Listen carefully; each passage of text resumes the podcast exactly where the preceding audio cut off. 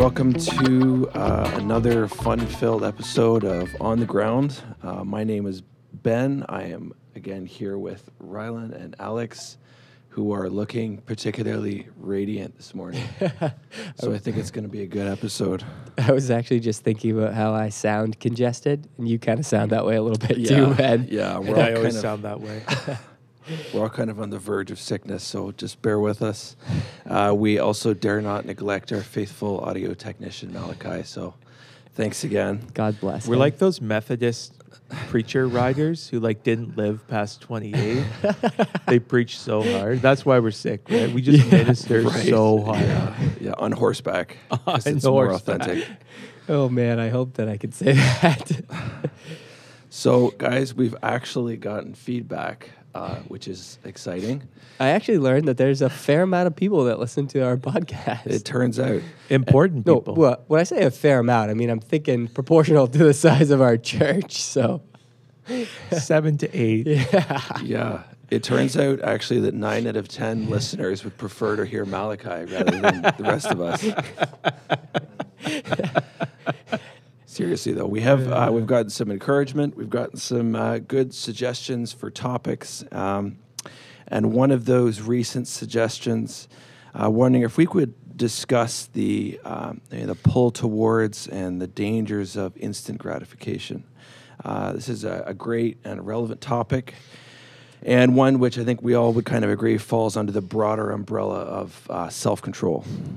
We have a real kind of problem with self-control in this society. Mm-hmm.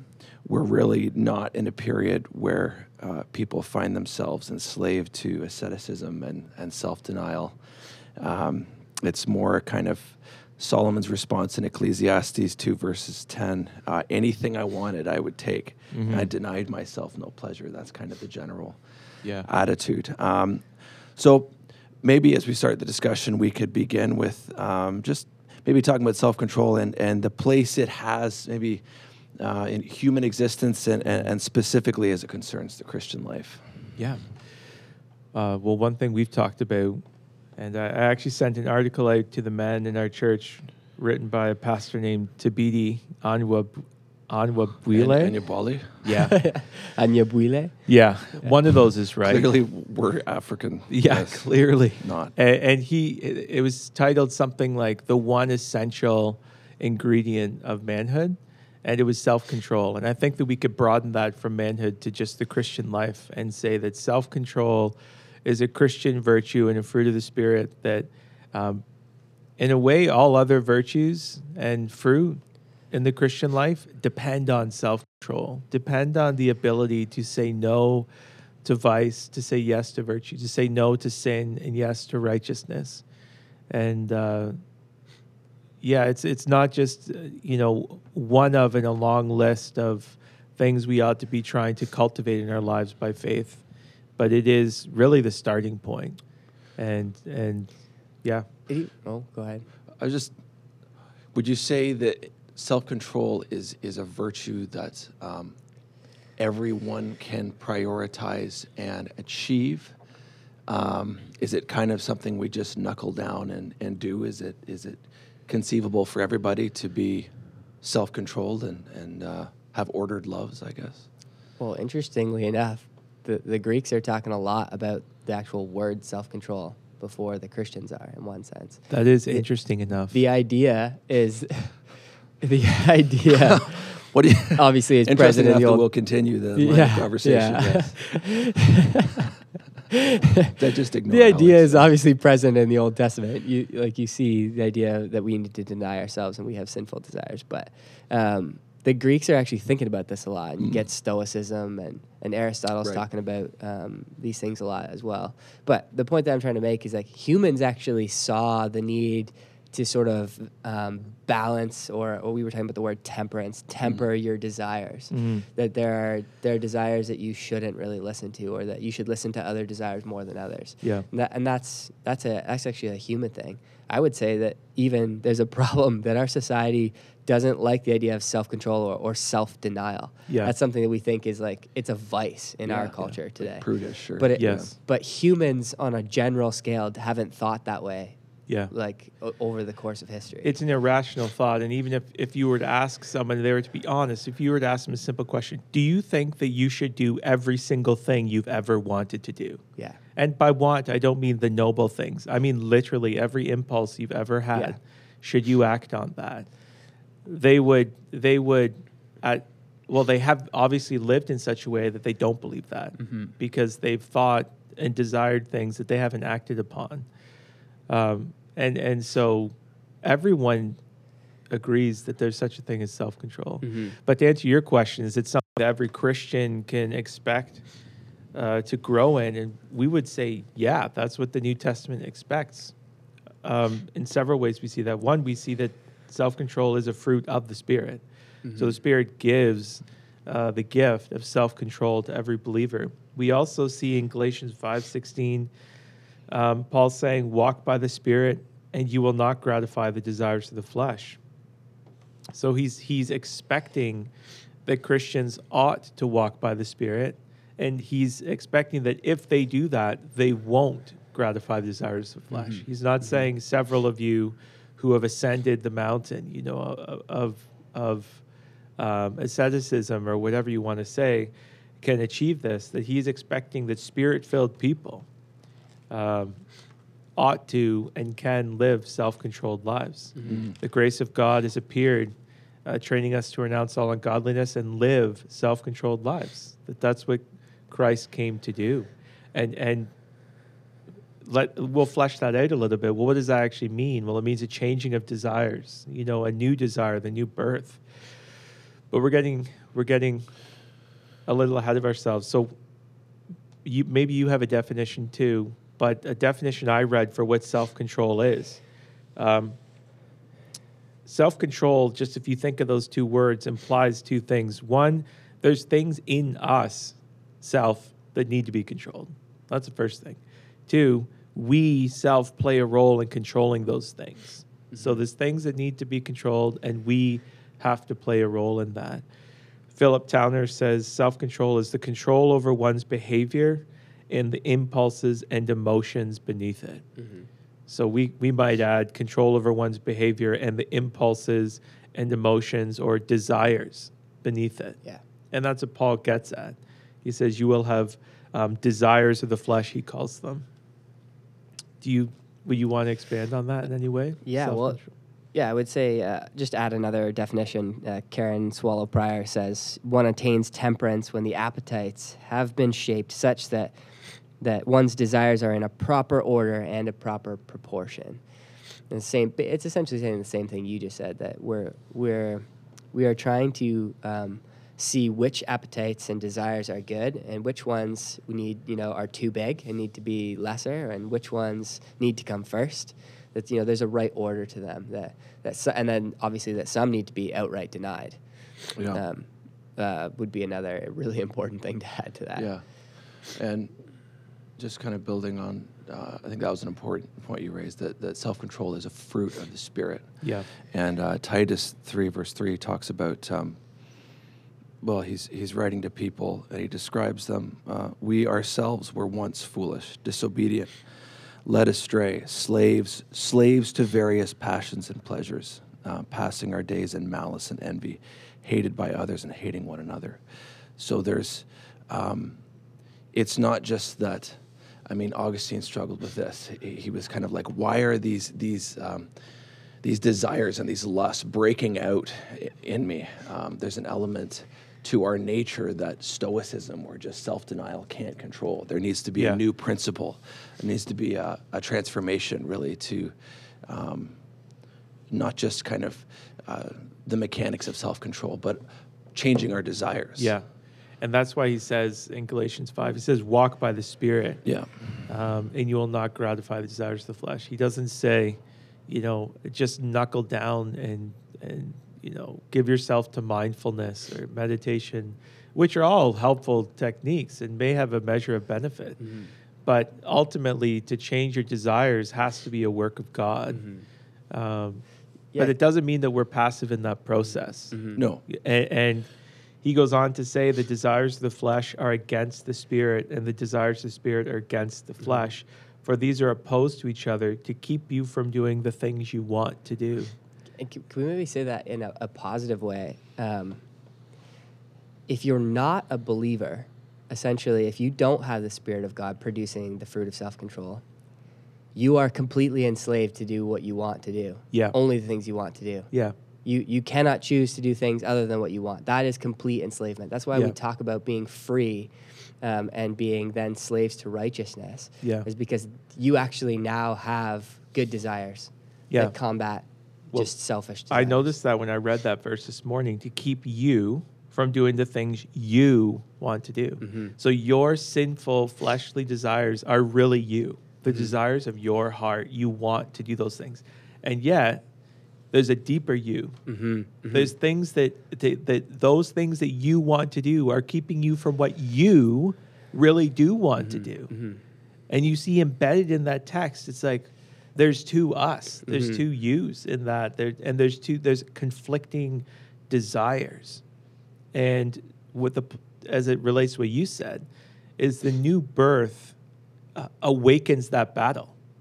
You know, for the first time in our life, there is actually a conflict going on in our heart. Instead of just having one-sided, self-focused, self-serving, self-worshipping, self-centered desires, that all of a sudden we are given new desires that love God, that love others, that worship God, that seek His honor. Right.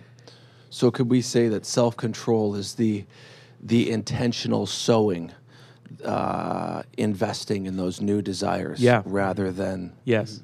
Cultivating the old nature. Yeah. The old nature. It's not a straight denial of all desire, which various false teachings throughout Christian history have said is that desire is bad, passion is bad, and stuff, you know, period. It's that sinful desires are bad, fleshly desires belonging to the old person, Paul says they are bad, but the new desires are good. Mm-hmm. And I feel like for most Christians, we feel the sting of our failure to follow through on the good things, the righteous things, the good new desires. And we forget that even the fact that we can feel that failure, that we can feel sorrow over not doing what is right, that's a product of being a Christian. That's a really important and positive way to look. You can only be in the battle with yourself when you've become a Christian. Yeah. And everyone else is just giving in to their desires. Yeah. Without a care in the world, in one sense. Yeah. So I've found it helpful in my own life, and I've seen other people in their lives helped to know that a Christian is a conflicted person, because we all feel that conflict, right? We all feel those sinful desires every single day, and if you don't have a category for that, if you think, well, if I think something sinful, or if you find yourself lacking godly desires, if you find yourself totally not desiring anything that's good for you, you don't desire Christian fellowship, you don't desire the love of the people of God, you don't desire the time in the Word, you don't desire to pray, you don't desire what you know are good and godly things. If you don't have a category for being a conflicted person, you could just become so despairing. Mm. If you're honest with yourself. And I know I was in that place for a long time. It's just, maybe I'm not who I think I am. Mm.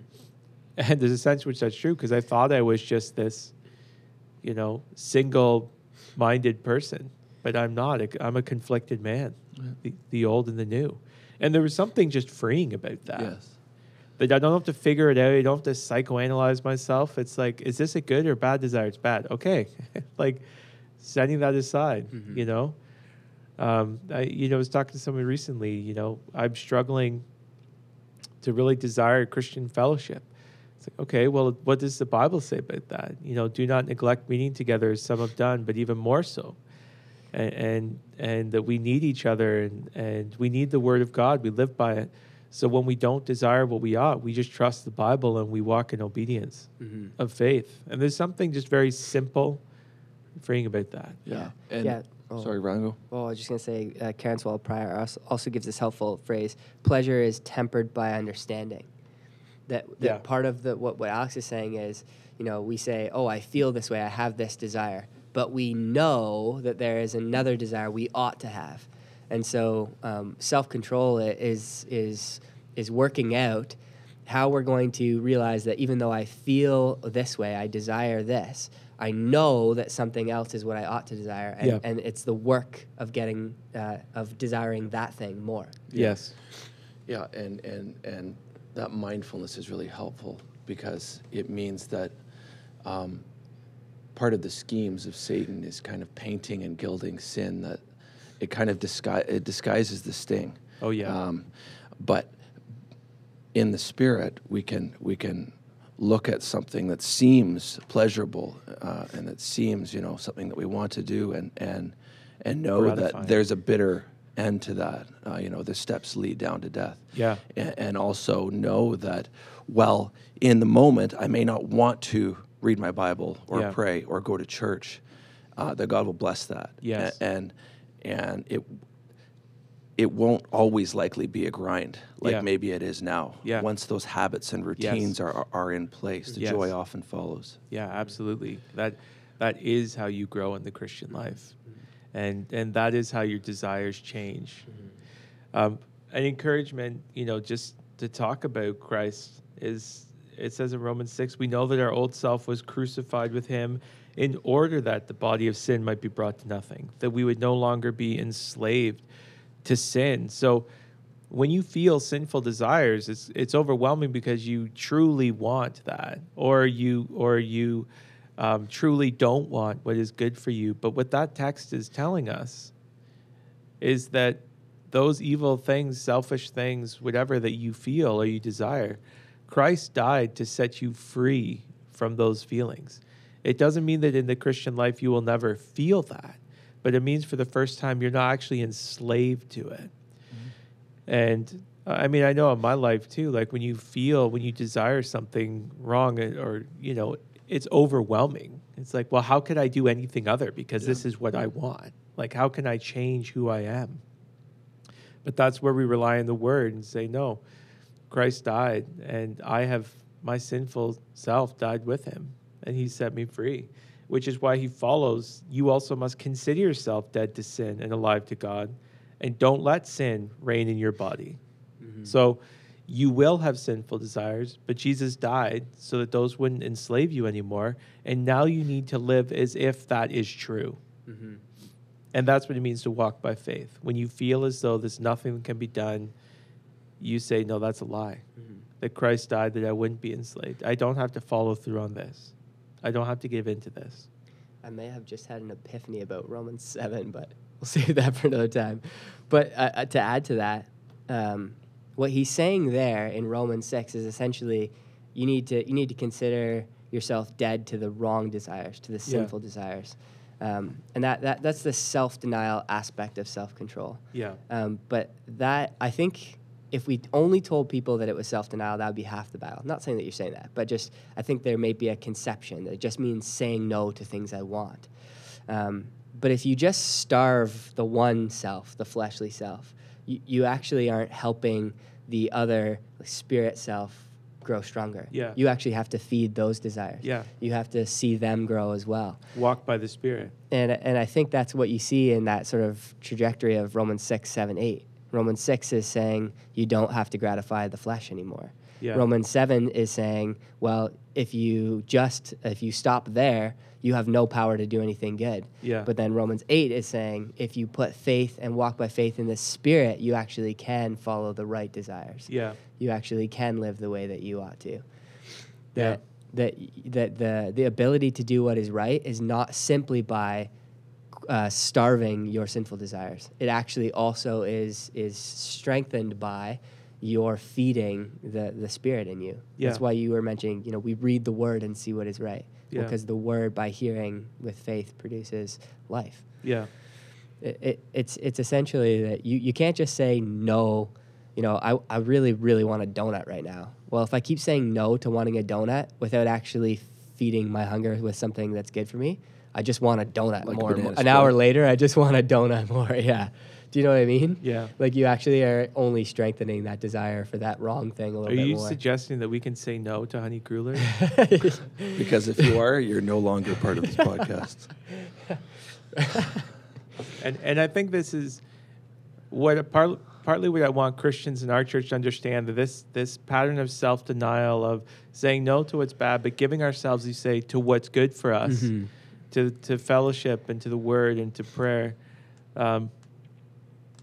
is a normal thing in the Christian life. Mm-hmm. Like you might be listening to this and feel like this is intense and you guys overthink things and... You know, which we do sometimes, but not in this case. And both those statements would be true, that we are intense and prone to overthinking things. Yeah, I don't take intense as being a slight against me at all. Yeah. Has anyone called you intense, though?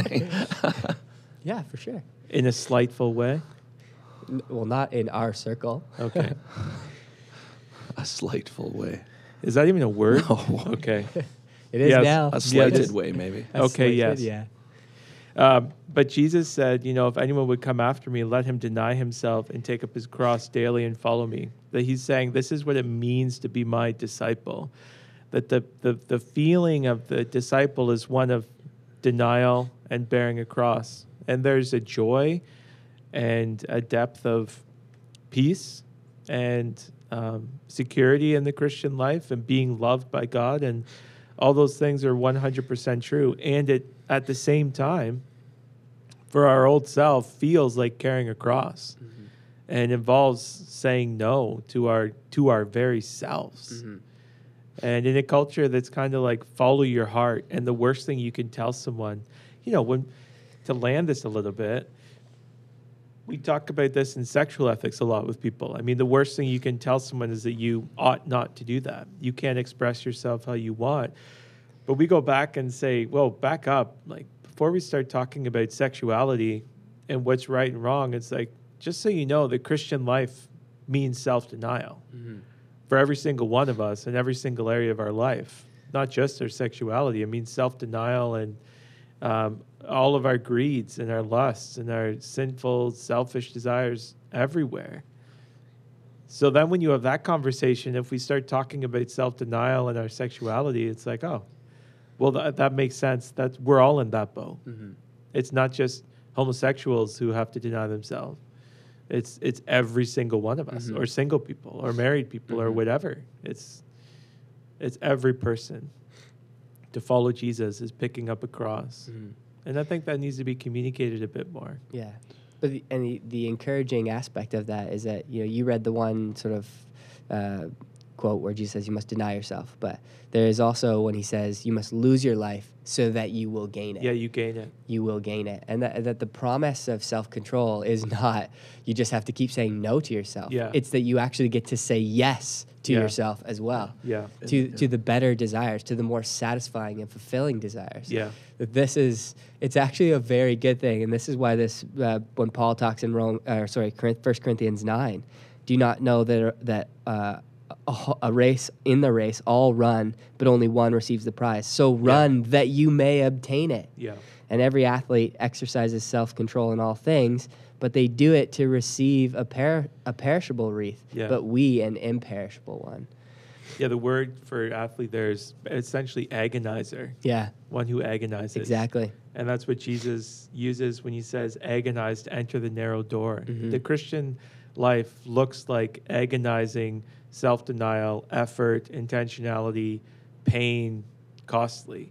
But it's not, you know, like those guys used to whip themselves. Yeah, through that process, we're being restored to who we were made to be. Yeah. It's the best life. We were made for righteousness, not sexual immorality, as First Corinthians says. We never exercise self-control without a goal in mind. And there is a goal at the end of it, and the goal is the reward of Christ. Yeah. You know, I run for the upward call of the prize in Christ. Yeah. I'm paraphrasing that terribly, but from Philippians 3. Yeah. You know, I suffer the loss of all things that I may gain the surpassing worth of knowing Christ.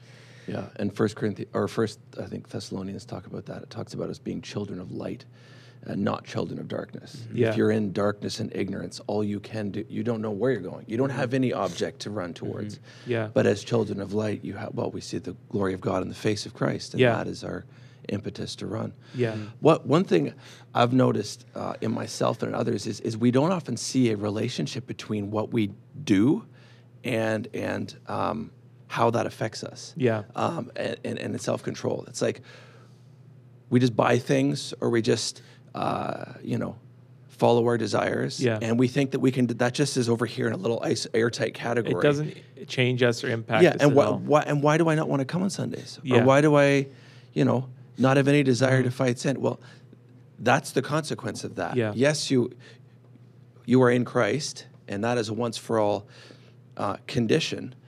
But there are degrees of fellowship that are always affected by the decisions we make. Communion, yeah, absolutely, and.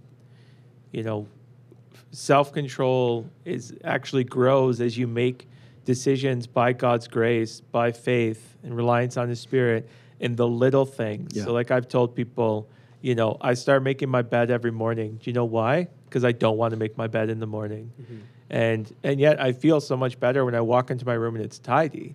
But the reason I do it is not just so, what's that lady, that show about tidying your house? Marie Kondo. Yeah, it's not because of her. It's because of Jesus. And I just realized I needed to start practicing self-control in the tiniest things, so that in the big areas of my life I wouldn't falter and I wouldn't fail. Mm-hmm. And I needed to ask God for His grace and help. And I needed to put to death selfish, lazy, evil things in my heart in the little places. Mm-hmm. And as you do that. You find the strength, it's that God's grace, what trains us. It's not just, even though it's a gift that He gives the Spirit and self-control, it's a process of training as the athlete agonizes. In all things. But I love what you said about a goal, because it's true. And that analogy is great. No one runs and suffers. I mean, fighters always talk about the worst part about being a fighter is training camp by far. Fighting is awesome. Fighting is easy. It's you heard it here, folks. Yeah, no, fighting is awesome. The worst part, and Muhammad Ali said this, the worst part by far is training camp.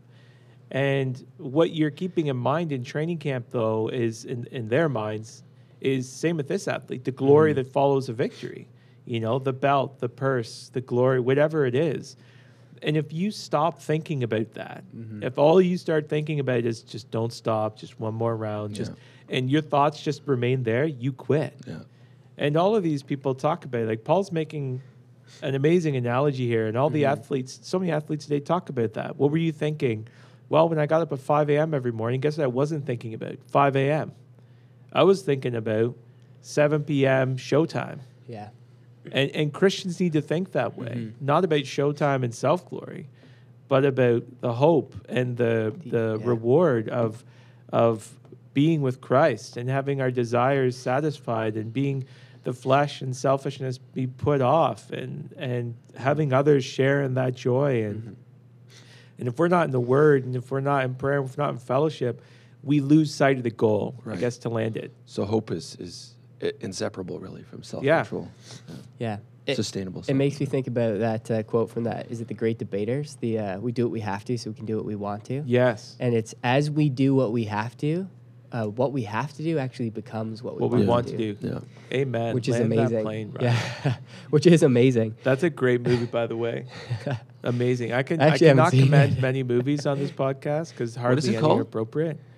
The Great Debaters, I think you said? Yeah. Oh, I've never watched it. Is it Denzel Washington? Yeah, it's a Denzel movie. Oh. It's fantastic.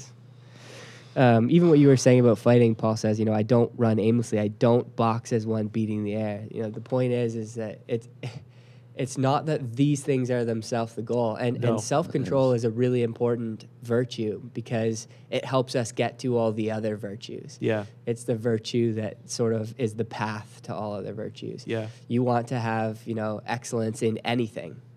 You need to have self-control and discipline to get there.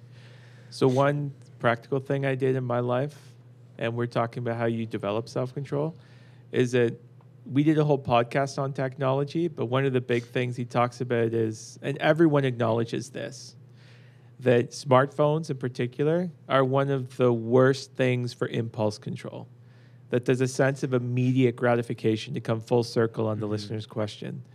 that technology allows us to gratify so many of our desires to be known, to be seen in a certain light, to have the praise of people, to satisfy lustful desires, to be all-knowing and pursue any avenue we want to learn about it.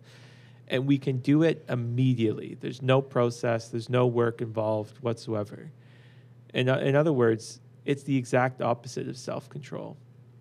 And most of us swim in the water all day of giving into 1,000 impulses 1,000 times. And one thing I've done is I've, removed that possibility from my phone. So I basically have text, email, and calling right now, which I still struggle. I mean, I still pull my and phone Candy out. Crush, right? Pardon? And Candy Crush. You've kept that one. That was off air, Ben. And but basically, so I can't do that because I know I have a huge problem with impulse control. And so just if you're trying to fight the battle for self-control in one area of your life, say with anger or with lust or with greed and spending, and over here you are just constantly giving in over and over and over and over and over again, it just won't work. Mm-hmm. I was just thinking when you gave the analogy of we're swimming in the water and we were talking about running, that we do live in bodies, and much of what we do, the way we're going to learn how to exercise self-control is that we learn it through actually doing something hard with our bodies. That why are we making all the analogies back to that? Because that's the place we most fundamentally understand it when you do something. And it's good to actually look at how do I physically demonstrate self-control? And I thought this for myself, that I don't actually exercise a lot of self-control in what I eat. And it's probably because I don't see a lot of the immediate effects of it. Yeah. Though I feel like I might be starting to. Really? You're looking good, buddy. Yeah, I look okay. Those but cheese puffs, you don't want to end off up like your father. But my health might not be great.